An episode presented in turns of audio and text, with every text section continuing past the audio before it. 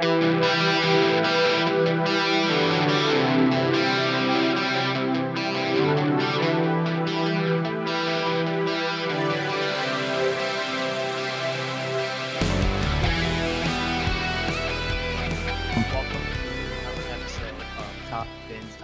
your host, Marcin Kazmarski, and you can follow me at P L Juventino on Twitter. And obviously, you can follow the Top Bins page at, at Bins underscore talk on Twitter also. Uh, obviously, also follow our Instagram at Top Bins Talk if you haven't already. So we, me and Tim decided to do this new little segment called Fan Spotlight.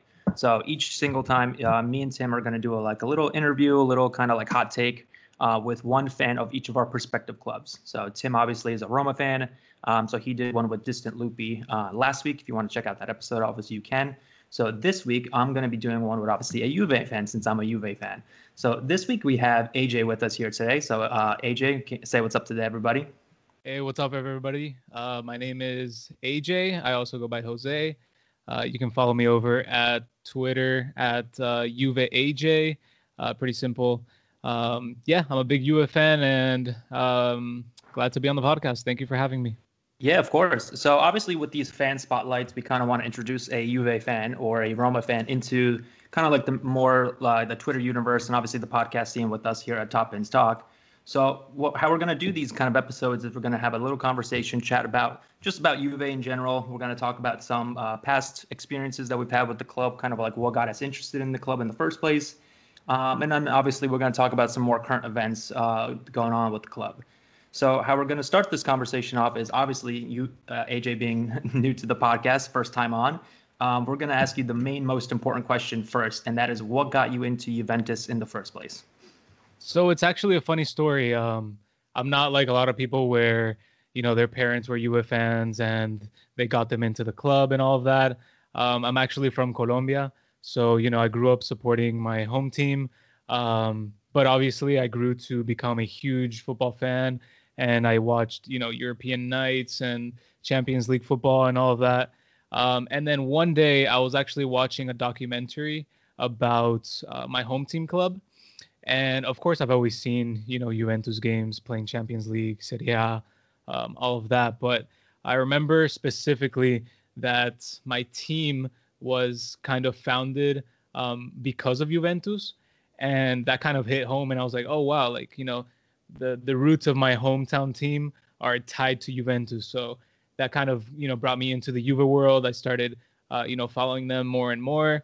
And eventually, you know, now I have a Twitter page that's pretty much only talking about Juve and football in general. So, uh, yeah, it's kind of a interesting and different story of how I how I became, you know, a, a big fan of the club. Yeah. So, I mean, I th- I feel you and me have a little bit of similarity in that sense that we weren't kind of like raised into the Juve family. Like I, obviously you're from Colombia, I'm from Poland. So we're, we're in two different ends of the world, essentially. Um, obviously with my story, it's, it's kind of along the same lines, uh, kind of a little bit similar, but uh, in the early two thousands, I actually ended up going on vacation to Italy with my parents. And we actually ended up catching a Torino Juve game. And that was my first kind of experience, not only in Italy, but um, obviously at the club. So I got to see the old Stadio delle Alpi. And obviously being there for a derby match, it's it's a completely different atmosphere from a normal game. So you had banners, you had flares in the stands, like the, the stadium was rocking. Uh, I remember the game, it was it ended three three uh, draw for, so not, not the best result for Juve, but I was, what, eleven years old at the time. And like, it it just kind of like stuck home for me. I was I watched Pavel Nedved play, and that was like the first player that kind of caught my eye. Obviously, the blonde hair, long flowing locks, that kind of catches anybody's attention. Um, and that's what kind of like got me into Juve. So Pavel Nedved's actually funny. We were recording this on the anniversary of Pavel Nedved's last game for Juve. So yeah, for those, this one. yeah. So for those of you that don't know, uh, Pavel Nedved retired and played his last game on May thirty-first in two thousand nine, a two nil uh, victory over Lazio. So today, as we're recording this, is May thirty-first, uh, twenty twenty. So eleven years later after Pavel Nedved's last game. But yeah, that's what that's what really brought me into the club. I just loved the passion that I saw at, in the stands. Like it just it just drew me in. And obviously, I played football since I was five, six years old, and I played at a at a pretty competitive level. Um, and obviously, the older I got, the more into Juve I got. Um, and it's been really the only club that I've really supported um, in terms of like a fan supporter. It, to to the point that I actually have Juve tattoos now, which is funny. um, just to show like my my true colors. Like I'll I'll, I'll never get rid of. Obviously, I can't get rid of those tattoos. Um, but yeah, it, it's it's Juve is permanently in, embedded in my skin now at this point. That's awesome, man. Yeah. So obviously, with um, Juve having uh, us being supporters for such a long time, there's there's obviously the come highs and lows with all those kind of things. So uh, I want to talk about obviously your let's let's start with favorite Juve memory since you've okay. been a fan. So obviously, I've been um, I haven't been a fan my entire life. So um, I've pretty much only been uh, like a big diehard fan for.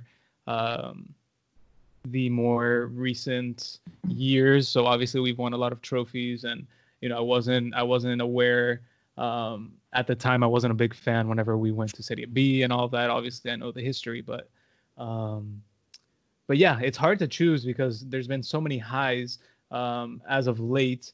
But I think uh one that comes to mind specifically was the I think it was the twenty seventeen twenty eighteen Scudetto that you know, we had just lost to Real Madrid um, three one in the Champions League final, or not final, sorry, in the Champions League, um, was it quarterfinal or semifinal? I think it was semifinal. It was sem- yeah. Um, and then, you know, eleven days later, go um, being at home to Napoli and losing one zero with the Koulibaly header. And I thought, man, you know, we can't let this one slip as well. I thought, I thought that was going to be, you know, the end. I thought we were going to lose that Scudetto. We're going to lose the the streak of, you know, however many it was at the time. I think it was uh, six or seven. Um, but then coming back, winning three out of the four last games. Obviously, Napoli losing, dropping points. I think that Scudetto is is special for me. Yeah. So obviously, Napoli celebrating that Scudetto a little early mm-hmm. after after that match, as they usually do. Yeah, that's that's very true. We do like to throw a little bit of shade here because this is a all Juve episode. So Tim's not here to kind of like uh, hamper my style with the shade throwing. So we can call merda merda. We can we can say Napoli celebrate a little bit early. Um, but yeah, so that that's obviously a, a, a huge moment. Um, I I did watch Juve in Serie B. I remember getting up at six a.m. or sometimes even three a.m., four a.m. to watch Juve games because they had nine a.m. kickoffs back in those days. So it's a six hour time difference for me to watch a match. So you had, you had a, it was a nine a.m. kickoff. You had a three a.m. wake up call to watch a game. Um, so yeah, I, I remember watching those games, and obviously in Serie B, it wasn't, it wasn't the best time, but I think my favorite moment over the last, my last, let's say call it nineteen years of supporting the club is, is definitely that first Scudetto that we won after we came back from Serie B. Uh, obviously with that, with, kind of Del Piero lifting that trophy, that that kind of like image will always be kind of engraved in my head of, of Ale kind of just lifting up that first Scudetto, and then me kind of realizing like, like hey, we're we're back, we're we're top dogs in Serie A. Um, obviously that season was just amazing, just a lot of like uh, what we like to call grinta players, just mm-hmm. guys that were going to kind of like do the dirty work for the team. So you had players under Antonio Conte like Giaccherini that wouldn't really get really starting minutes for most like top end clubs, but like you had him busting his ass week in and week out and kind of performing at a top level. Um, and that kind of like, that kind of like embodiment of the club just kind of showed like, hey, like we're here, we're going to fight for this Scudetto. Like Fino alla Fine was a hundred percent the motto of that season. Um, and that's kind of like, that's been my, kind of like my most favorite memory of the, of my time. Obviously we could talk about all the Scudetto we've won in a row, all the other trophies, all the crazy goals we've seen scored over the last few years. Um, but yeah, that, that moment will definitely stick out for me for a very long time. Um, coming back from Serie B, um, so let's let's change the, let's change the picture a little bit. So we've talked about best moments, mm-hmm. so now we could talk about let's talk about worst moments. Yeah, so I guess it kind of defaults to Champions League, right? It's been a long, long time. Uh, what, fourteen years since we've lifted La Orejona, the Big Ear Trophy. Um. Now, there's two recent ones, which is the Barça one and then the Real Madrid one. Um, I think for me, the, the, the Real Madrid one was more of a sting in terms of the Barça one. I think Barça had a stacked team. Um, I think they, you know, they came into the game. It's hard to defend Neymar, Messi, and Suarez. They were having a ridiculous season. But the Real Madrid one, that Real Madrid final... You know, we came in having only conceded, I think, three goals during the whole Champions League campaign. Uh, we eliminated Barcelona with that beautiful Dybala goal. Um, you know, we came in confident. I felt very confident that we were going to, you know, this was finally going to be the one. This was going to end the drought. And the first half was great. I mean, you know, obviously they got they got a goal, and then we got that Mandžukić bicycle kick over uh, Keylor. Beautiful goal, one one at halftime. And then the second half was just a complete disaster, man. I just, ah, that's probably like the worst memory that I have of uh, being a Juve supporter right now, just because of that. You know, I felt so confident that we were finally going to end the drought. And then just the way that we lost the second half, I felt, you know, we were completely out of it. Um, also, Real Madrid got some lucky shots. But uh, I don't know. I just can't get my mind away from that one. And then obviously, so, you know, the next season, uh, going three three nil down against them, and then coming back three nil up, and then that penalty at the end. That's also a stinger for sure. Yeah. So I mean, obviously with obviously with Chiellini releasing his book now, mm. him making some comments and kind of like releasing to the media, so some kind of a little clarification of what happened in. Kind of in that final and in that dressing room, do you, obviously we didn't talk about this before, but I'm going to throw this question out here just to c- give a little curveball. Do you think that he's telling the truth in terms of what Chiellini said, that they were just exhausted and it was just Real Madrid being a, a better club in the second half? Or do you think there was some kind of truth to that rumor if there was potentially some kind of rift with between some players or some uh, some players and some coaches and, and that halftime? And for me, I think it's a combination of both. Obviously, you know, they played they played well in the first half, and but you know, it's been an entire season preparing for this final game. You know, we we've gone through these ninety minute matches how many times during the year, uh, forty plus games. You know, and yeah, Real Madrid is a great team. I'm not gonna say they're not, and I mean, props to them. They went through the entire campaign, and they went to the end, and they were the better team at the end of the day, but. I just feel like we fell off at such, you know, at such a point that it couldn't have just been, you know, players being tired. You know, if players are tired, if, you know, Mandžukić is on the floor and he can't walk, then sub him out, you know, put somebody else in that can run. But I think there was just some other kind of mental aspect that just switched off, especially, you know, defensively. We had conceded three goals the entire campaign. You know, why concede four? Like, yeah, he, they have, you know, Cristiano Ronaldo, but he scored, what, one goal? The last goal, I think? So, mm-hmm. I don't know. Yeah. I mean, at the same time, I think every everything that comes out in the media, you have to take with a pinch of salt. Um, but Chiellini has been pretty pretty open in his book and um, pretty truthful, but I think there was something else going on there. Yeah, uh, obviously we'll we'll never know, and I guess it's something that's just going to be speculation until until we kind of move on from this kind of like situation. Uh, in terms of my worst Juve memory, I think I'd have to one hundred percent agree with with your statement on this one. That it's exactly kind of like how you phrased it before. That Barca one, it was kind of like Barca were like the, the heavy favorites in that Champions League. You had prime Suarez, prime Neymar, prime Messi, and it was like the the like those guys were in the prime of their careers, or at least in my opinion they were. At that point, that team was just top to bottom, was head and shoulders. Like you had star quality at every single position. Um, mm-hmm. But yeah, it's exactly to your point, that Real Madrid one, you kind of thought like, hey, we, we've been on a really good roll here. Like exactly to your point, like three goals conceded the entire campaign. Going into a final, we like Scudetto wrapped up. Like we had all the focus on the Champions League. And then just to kind of have that second half um, is, yeah, it just it was an unreal moment. I, I, I was sitting at a sports bar just watching that, and that like with like my like my hands and, and like my on my face, just like being like, what is happening to this club, right? Like, what have I watched over the last like forty-five minutes? And it, it was it was just devastating. Like um, so like that's exactly to your point. I'm I'm never gonna forget that final, and I, I hope the draft ends. Obviously, we have a return leg against Lyon coming up. Uh, that's whenever that happens, obviously. So maybe this year is the year we can kind of turn it around and. and make another push for that for that big year trophy that we want. Maybe this um, this whole COVID thing was what we needed to kind of push away that that curse in a sense. Yeah, t- temporarily. Yep. temporarily. So obviously, best and worst moments are are going to be something that we're going to talk about like at all times when it comes to fandom.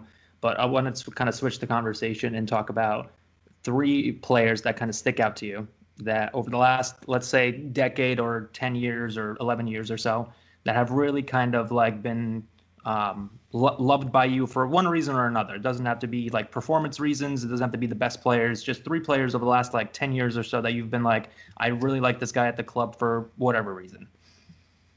Cool. So, um, you know, obviously there's the Del Pieros, there's the Marchisios.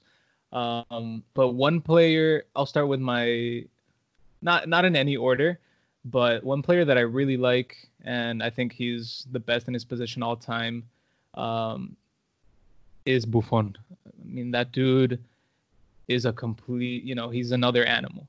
Uh, he's on the likes, you know, he's with, he's in there with uh, Yashin, he's in there with Casillas. And for me, he's the best of all time. Now, that may be a little biased because I am a Juve fan. Um, but I remember watching him in the uh, the World Cup final versus France. And that dude was insane. And just, you know, watching him over the years, how he, you know, the age that he's at and he's still performing. Um, I was a little sad to see him go to P S G, but I completely, you know, I completely understand. Um, I'm glad he's back at the club, and hopefully we can lift um, that final trophy that I think he needs to to seal his legacy uh, beyond reasonable doubt um, as the best of all time. Um, the second player that I really, really, really like, and mostly because um, I played in his same position when I was playing in high school, and that's Chiellini. This dude is, you know, he's a gorilla. He's a beast. He's the captain. He has complete control over the team at all times. He's, you know, we we saw this year without him in the in the middle of the park. You know, we struggled. We struggled with that leadership. Um, we conceded a lot of goals, and having him back in the team those last couple of games was crazy. Was immense.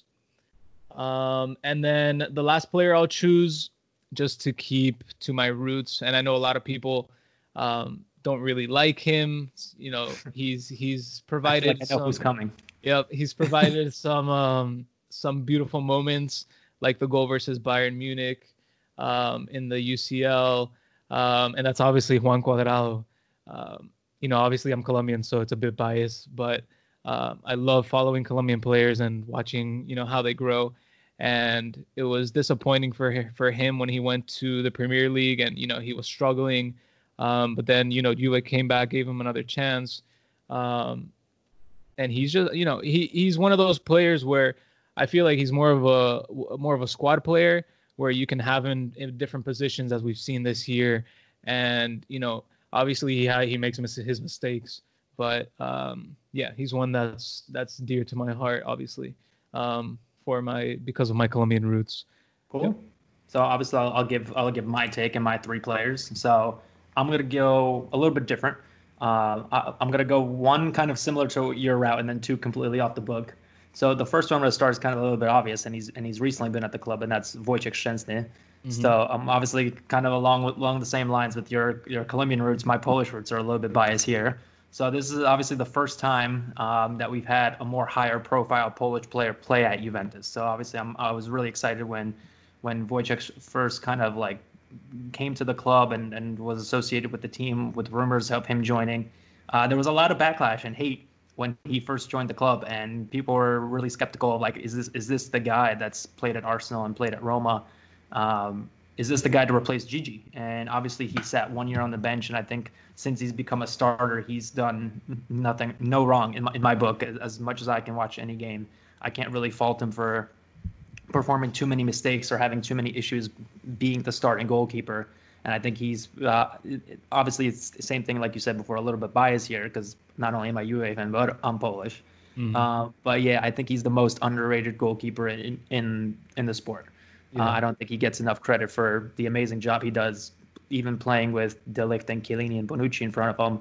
Uh, I think he still does an amazing job as as the goalkeeper. I think one save that I'll always remember is that one against Griezmann, when Griezmann mm-hmm. tried to chip him, and he just barely fingertips it over the, over the and gets it onto the bar. It was just a, an amazing save that I'll always remember.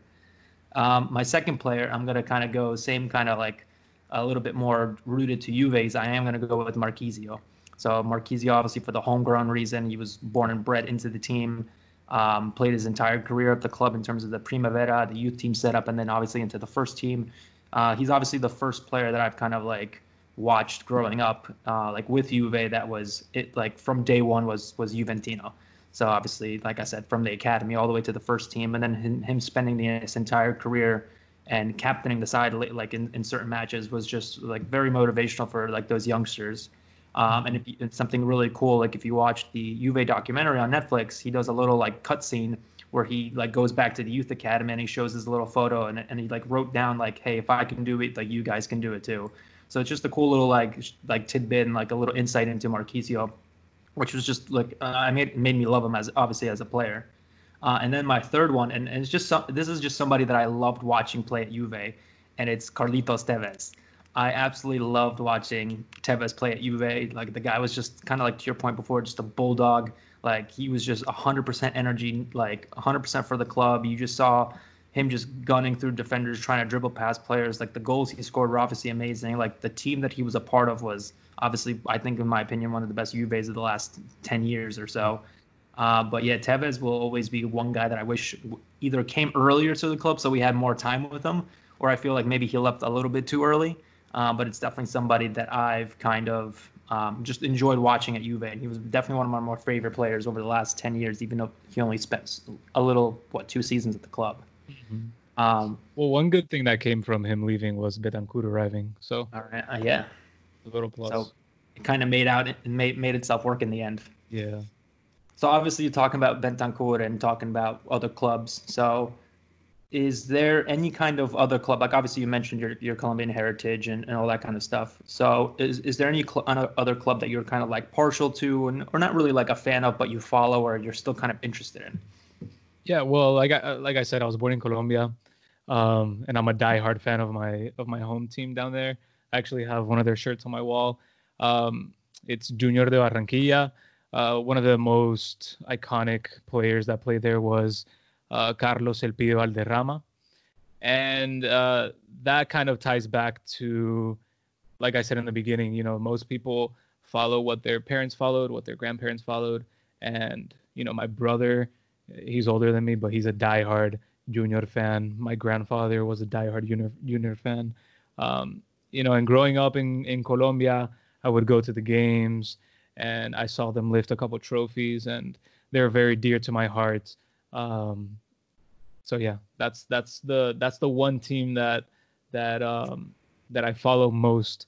Uh, but obviously, around Europe, I follow um, you know the major teams: Bayern, uh, Borussia. Um, you know, pretty. I watch the Prem every morning whenever it was on, at least. Um, and yeah, cool. Yeah, well, in terms of like the clubs that I'm kind of partial to is like obviously I was born in Poland, but I don't really have any ties um, to like the, my local team. My local team is called Śląsk Wrocław. That's the area that I was born in. Um, but I, I went to a couple matches, but it just it just wasn't like the the football just wasn't for me. So I'm more geared obviously towards watching the national team. I've been to multiple like Euros and a couple World Cups, so I've got to see. I'm, I'm more invested in obviously the the national team of the country. Um, but I, I, I kind of like to your point, I do follow like if, if there's any league that I like to quote unquote follow, it's definitely the Bundesliga. There's because just because there's so many Polish players that play there, and that's kind of like what draws me into watching. Uh, kind of to your point, Borussia, that was the, the first other team that I kind of started watching a little bit um, back in the day, just because you had that little Polish tr- uh, trident of uh, Piszczek, Lewandowski, and uh, Kuba Błaszczykowski, that little trio of, of Polacks that played at, at B B B. And that's what obviously brought me into watching the Bundesliga in the first place, just because I would love watching, obviously, my, my fellow countrymen play. And that's kind of like pushed kind of into today. Just, I love watching B B B play. I, I know there's a game going on right now that we're not watching. We just won six one. Nice.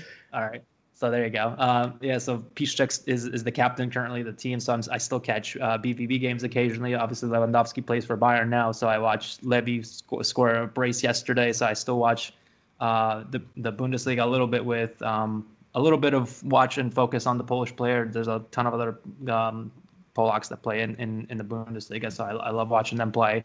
Uh, Piątek obviously left Milan to go, go play in the Bundesliga also, another high-profile name. Um But yeah, I don't watch really the Prem or like La, La Liga. I, I do catch the occasional P S G game just because I like watching Neymar and Mbappe. Like, how can you not like those two guys playing in attack? They're yeah. they're just so fun to watch. Um, so yeah, those are really like the only only two things that I'll kind of go at as Serie A and watching the Italian league for.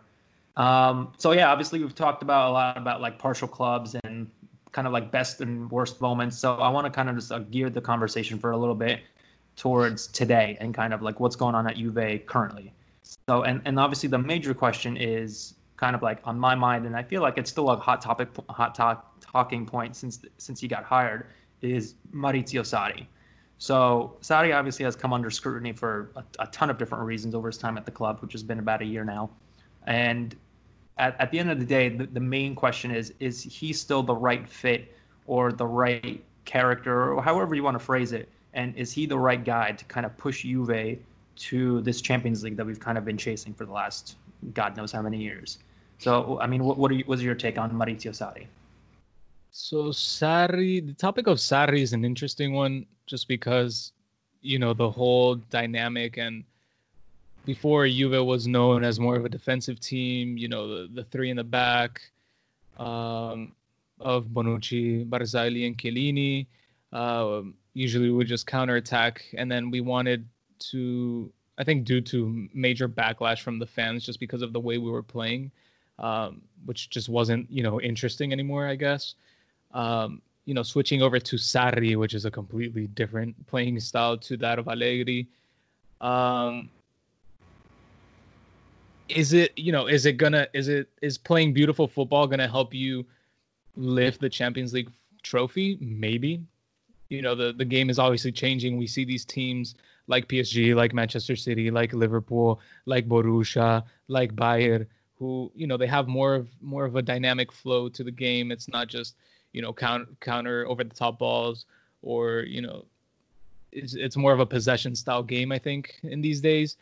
But then there's also that other argument of, you know, these Mourinho teams that went on to win the Champions League that played that defensive style of, you know, of game. But I think for where the game is right now, Sarri is a potential, you know, game changer that, obviously, he had success at Napoli, not in terms of, you know, lifting a trophy, but in terms of, you know, the, the team was playing well. They were close to a trophy. Obviously, we won it that year, but, um, you know, at Chelsea, he won the, the Europa League, um, and they were doing really well at the beginning of the season. But I think, you know, what what what where, what went wrong at Chelsea? Zola, I think, came out saying that the players just kind of bored of, you know, doing the same thing in training, you know, running the same drills every day, et cetera, which I think is essential for the type of, you know, the, the style of football that Sarri wants his team to play. You know, you need that consistency. You need that, uh, you know, that um, that muscle memory of, you know, I'm going to pass it here, pass, pass, pass, pass, um, and not have to think about every single play. You know, it just kind of flows dynamically. Now, I do think that Sarri can lead us to a Champions League. I just think that fans, you know, they're they're crashing on him so much because the team, you know, it, during some games, it seems like we're playing that consistent, you know, passing flow type, Sarri ball type football. But then during other games, it just looks like a complete mess. But I think that, you know, the Sarri ball will come with time. And that's one thing that I think people nowadays, they don't have the patience to wait for results. But we have to remember, Guardiola, his first season at, at Manchester City was a disaster. You know, they didn't win the league, they didn't they didn't compete for pretty much any trophy. And then now look at them. You know, they they beat, they won two Premier Leagues in a row last season. Obviously, he's missing that Champions League for them, but I just think we need to give Sarri a little bit of time. Um Now, people say, okay, he's been at it for a year. You know, how much more time does he need? It's not as simple as just saying, yeah, you know, let's make the team play this way. It's consistency. And especially now, you know, with the whole coronavirus thing, a lot of the work just went into, you know, into the trash can because the, the players were without touching the ball for two months. Um, but I think now coming back, you know, they had a, a little bit of a break. Um, and hopefully Sarri can, you know, instill the form of play that he wants into them. I mean, Sarri, like kind of to your point, Sarri is definitely a, a controversial figure at the club at this current time. So I feel like it's either like you love him, like kind of like to your point, you're like, hey, give him more time. Like that's the kind of coach he is, or like you're just like totally against him, kind of remaining at the club. I, I read this really cool article a, a little bit while ago, and, and, it, and it kind of pinpointed like a little progressive plan that Juve were kind of taking in terms of like getting old, like the, the wrinkles out of like the offensive and the pretty football with Sarri, and then hiring a more high profile name, A K A Guardiola, to kind of come in and take over that. And so, so that he doesn't have to deal with those first year issues. But he, here's my only thing. Like, yes, to your point, like, yes, give, give a coach time. Obviously that's, that's the most important thing. But at the same time, you're a top-profile manager. You're at a major club, a, a team that's expected to win three trophies every single year. The pressure's on him, and he's going to get less time ex- with those roles. At Napoli, he didn't really have that pressure and that kind of expectation of being like, hey, day one, we have to compete for every single trophy. Mm-hmm. So that's where he kind of like, he could take his time and build that club up into becoming that kind of like entity that he really wanted. But at Juve, you run into the issue like Juve every single year are expected to compete, well, not compete, but win the Serie A and get a Champions League and obviously win the Coppa Italia. So that's, I think, where he's running into those issues that some fans are are still underneath the, this kind of like cloud of like, hey, unless we win every single trophy every year, it's it's a failure of a season. So mm-hmm. that's, I think, where he's running into those issues of of people calling for his head already. I know. I was very vocal about him back in like November and, and December when the team just wasn't kind of clicking, and I was one of those people. I said like, hey, you've had six months, the football hasn't looked any better six months than it did on day one, and that was really my main issue. I didn't see the progress. So kind of to your point, like over time I understand that, like, hey, like I, I was I'm still one of those people like, hey, you have to give Sarri time, but at the same time you need to see some progress from day or month one from preseason last year to the current games that we had pre-current, like right at like right before we had our break. You still saw as pretty much the essentially the same team from six months ago. And that was my major issue. So it looked like either the team wasn't kind of like clicking with his tactics, or he wasn't getting a message or something across to the players to kind of get them to kind of like fall in line with what he's trying to do. And that that's kind of like my main issue, which kind of shows that a coach doesn't really have either a control of his team, or that the players aren't really like buying and respecting one hundred percent what he's saying. So that's kind of like my little hot take on, on Sarri. I don't like, I'm not going to sit here and say like, yes, get rid of him and hire a higher profile manager, because that's also not the right call. But you, like I said, you have to do something to either get progress and have this team kind of push and become a little bit better than they were when we were watching them uh, play in December and, and during the holiday season. Um, yeah, obviously we think, could talk. Go ahead. I think like the, the, if they would have done well versus Lyon and they wouldn't have lost, and you know that we would have saw we would have seen that same type of play that we saw versus Inter, for example. Mm-hmm. I think you know that that would have actually shown a little bit of progress, but I just feel like we're so inconsistent in the fact that in the Coppa Italia we played really well versus Roma, and then we go out in the Champions League and play terribly versus Lyon, and yep. then we go play Inter in an empty stadium and play beautiful football. It's like, you know, why why can't we just keep that consistency of play? Yeah. And I think that's, that's what we need to push towards.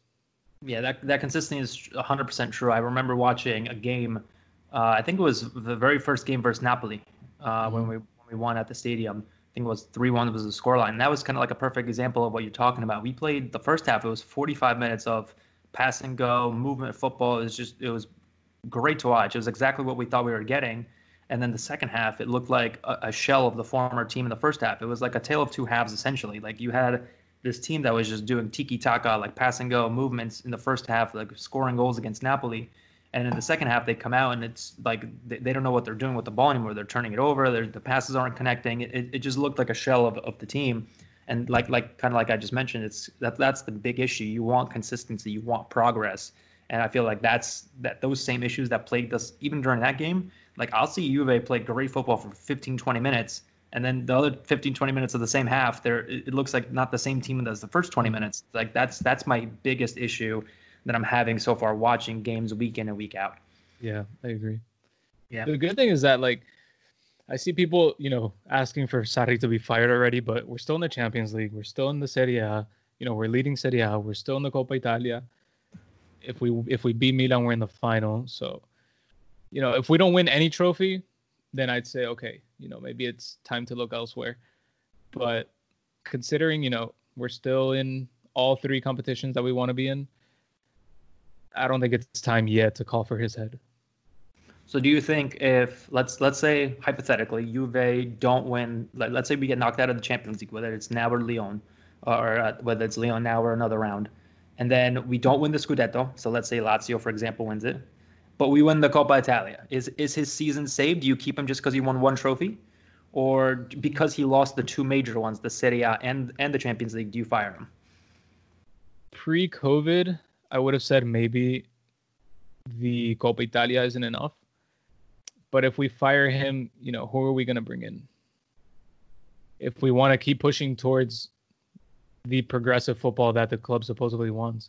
Because, yeah, we can bring back Allegri, we can bring Pochettino, but Pochettino also is not that, you know, that rock and roll football, that Sarri-style football, that Guardiola-style football. So if we don't win anything, then, yeah, I think he, he, he should go. But if we win at least one trophy, I think it's enough to give him at least, you know, a few good pieces to put into place and then let him give the team another go. So if we won just the Coppa Italia, you're giving him the, the next window, and you're gonna you're gonna entrust him for one more season. Right now, yes, because I mean, okay, so we have Allegri who's still under contract, and then we have Sarri who's under contract. So, uh, you know, even putting the finances into it, how do you justify having three coaches on salary? Right. Well, Allegri's contract ends after this season. So he would come off the books, and he and he was making a, a high wage because he was the highest paid coach in Serie A before he, he before he was let go. Sarri, based on what I'm seeing, isn't a high like as that level paid right. coach in Serie A. He's kind of like mid level, so he's mm-hmm. making less than the Antonio Contes and, and those kind of co- co- coaches. So his contract isn't as as of a, of a large of a burden as as Allegri's is right now. Right, um, but if so, so say we bring in Guardiola, he's making what like fifteen million. That yep. City, or if we bring in Poch, he's not going to ask for, you know, five million. He's going to be asking for at least ten, twelve million. Yep. So that's kind of where I'm like, eh, I don't know. Yeah. So it's it's a curious situation that we're that we're in right now. So obviously talking about improving the team. So let's talk about a couple spots that we can kind of see in terms of like the club, in terms of like just positions or some names that we think that would be a potential improvement over what we currently have. So let's say.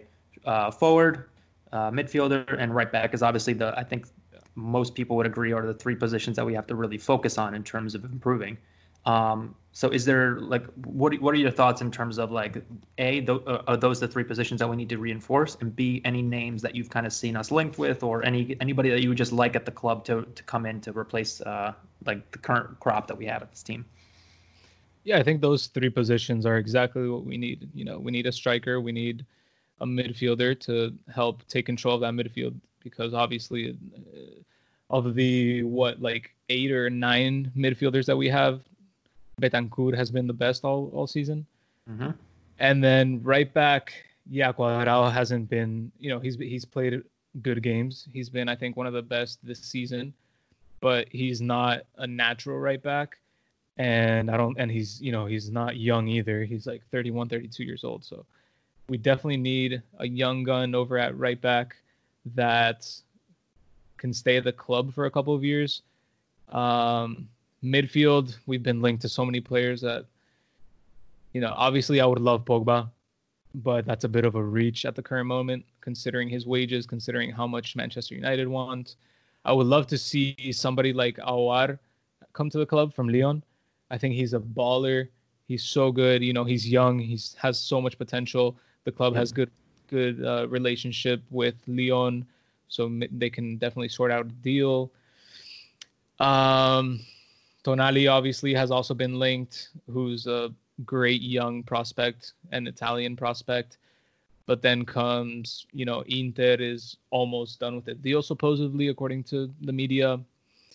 And then I think striker is is a tough one because we need to replace Higuain, even though he's had some good games, but, you know, he's just not at the level that Juve need.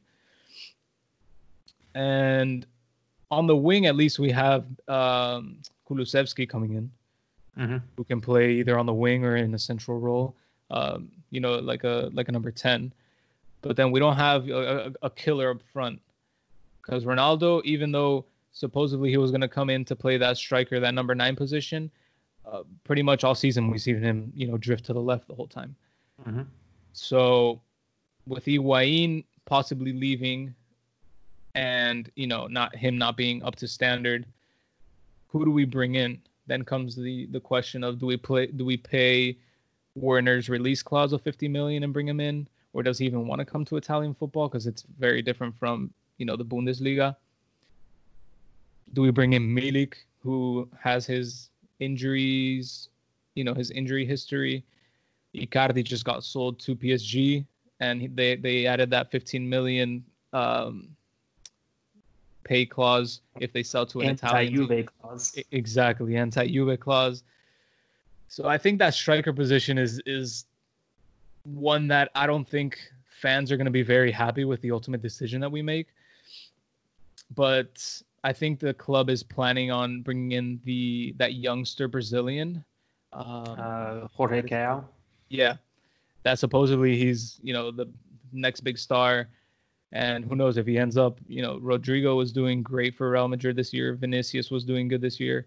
If he can end up like one of those, then I think he's a great, you know, future prospect.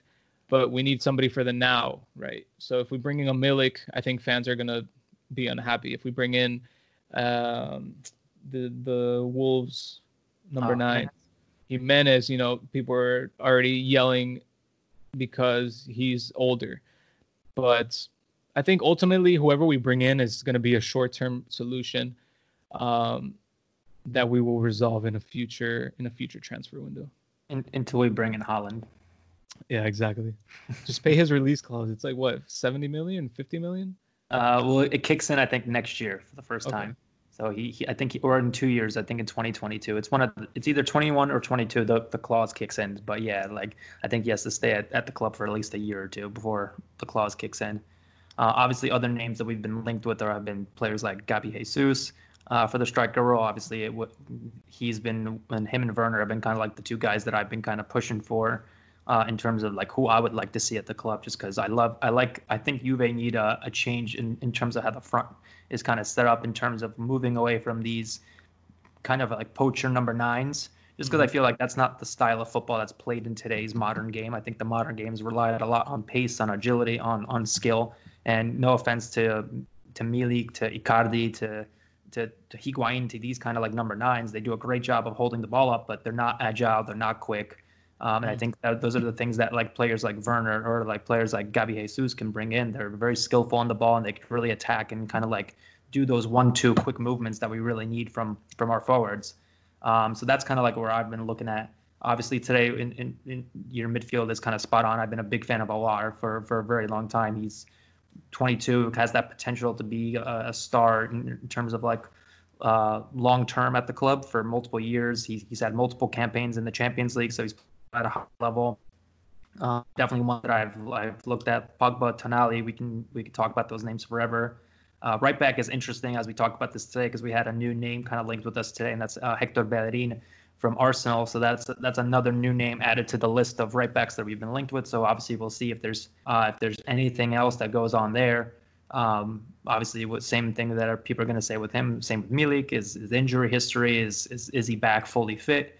So obviously th- there's a lot going on at the club right now in terms of transfers. So I guess th- this window is going to be, whenever it happens, obviously, because we don't know if the window is going to be at the same time as it is before, um, is, is definitely going to be an interesting time. I, I, and I think kind of to your point exactly, I think the club is going to make um, more short-term or smaller quality, like smaller player moves in terms of like not picking up those big stars, just because obviously the financials and, and everything going on with uh, like the club losing money and like matches not being played at home. So obviously you lose a ton of sponsorship deals there. Um, so obviously we'll see what the club do, but it's, it's definitely gonna be an interesting uh, window, an interesting time to be a Juve fan for the next mm-hmm. foreseeable future. Especially to see who leaves the club because if, you know, these big deals are made, there's no doubt they they have to include, you know, player swaps on top of maybe some cash. But, you know, is Khedira going to leave? Is Matuidi going to leave? Is Pjanic ultimately going to leave because he's linked to Barça? Um, what do you think about that Barça move, by the way? Um, so it depends on who we're getting back. I'm I'm I'm a big fan of Artur. So, I mean, I I know there's been some talk of, like, him being like, oh, I don't want to stay, like, I don't want to leave the club. I feel like that's just more him being like, oh, I want to stay at Barcelona and prove myself here. Like, I don't think he has any, any like, gripe against Juve or anything like that. I think if he came to the club, I think he would show his true colors and really excel. So, I like that. That's that's just my take. Um, but, yeah, if we got Artur, that'd be really the only player that I see us swapping with, with Barca for. I don't like the Dembele idea just because he's just way too injury prone and he's he's barely played over the last two years. He's a, he's a great talent, but he can't stay on the pitch. And we basically have the same thing, just the Brazilian version in Douglas Costa. Yep. So, I mean, that that's my take on him. I I, I saw, like, reports of Ansu Fati, um, kind of same thing. A key, we need somebody proven. If we're getting rid of somebody that's that's high quality as Pjanic, who's, who still has a lot of market value. I think it's like fifty-five mil is his market value. Like, we need to getting somebody that's going to be an instant starter and an instant player in the first team. Uh, I don't think Ansu Fati is going to be starting at at seventeen with his injury history at Juve, like day one. I don't think it's happening. Um, I saw, obviously, there was what, Semedo and Rakitic and Vidal were some other names mentioned. I don't, I'm not really a fan of any of them. Uh, Semedo I could see happening, but it would have to be like some kind of like Semedo, Artur plus Pjanic plus some cash kind of deal for, for me to yeah. make that sense. Uh, I think he's a decent right back. I think he'd be helpful. Uh, but, yeah, I think those are really the only two names I could really – I would be okay with Pjanic going to Barca for. I think Artur, twenty-three, like a box-to-box center mid from Brazil. I think he's got the skill. He's got the talent. He's got the agility that we need in the midfield. And then, obviously, Semedo at right back is, is pretty decent. So I think he'd be an improvement over Cuadrado, even though I know you like him a lot. No, yeah, I agree. We definitely need um, somebody of quality in that position. Maybe we can have Cuadrado as a super sub up top. Yeah, he can go back to his original right wing position. Yeah. So we'll we'll we'll see. Like I said, it's going to be an interesting window. Where it's it's an interesting time to be a Juve fan. Um, so I'm looking forward to the return of football in a couple weeks. So we're going to see how Juve perform once we yeah. get back to playing games. Awesome. Well, um, uh, that's that's about going to wrap it up for me in terms of the questions I've had. Uh, obviously, this is the first fan spotlight, so there are going to be multiple ones coming out after this. So if you want to kind of join, jump on the podcast, do this kind of sort of thing that A J kind of did for me for about thirty, forty minutes. Even though we went over, we said we were going to do half an hour. We're, we're, we're at forty-six minutes, so we definitely went over. Um, yeah, just get in contact me. Like I said, you could follow A J at, you can, what you're at? Uh, at Juve A J on Twitter. Yeah, so you can follow A J and get his hot takes and have a conversation with him if you want to chat about Colombian football, because I'm sure he'll love he'd love a chat about that. Okay. Uh, and then if you obviously if you want to get uh, at me, it's at P L Juventino. Um, and same thing, if you want to get in touch with me for future podcast episodes, or if you have any ideas or topics that you want to talk about, shoot me a message, and obviously we can kind of get that uh, kind of squared up, and I'll get you scheduled for another episode in the future. Uh, but that's going to be it for us. Thank you guys for tuning in for another episode of Fan Spotlight here on Top Bins Talk, and I'll see you guys later. Peace.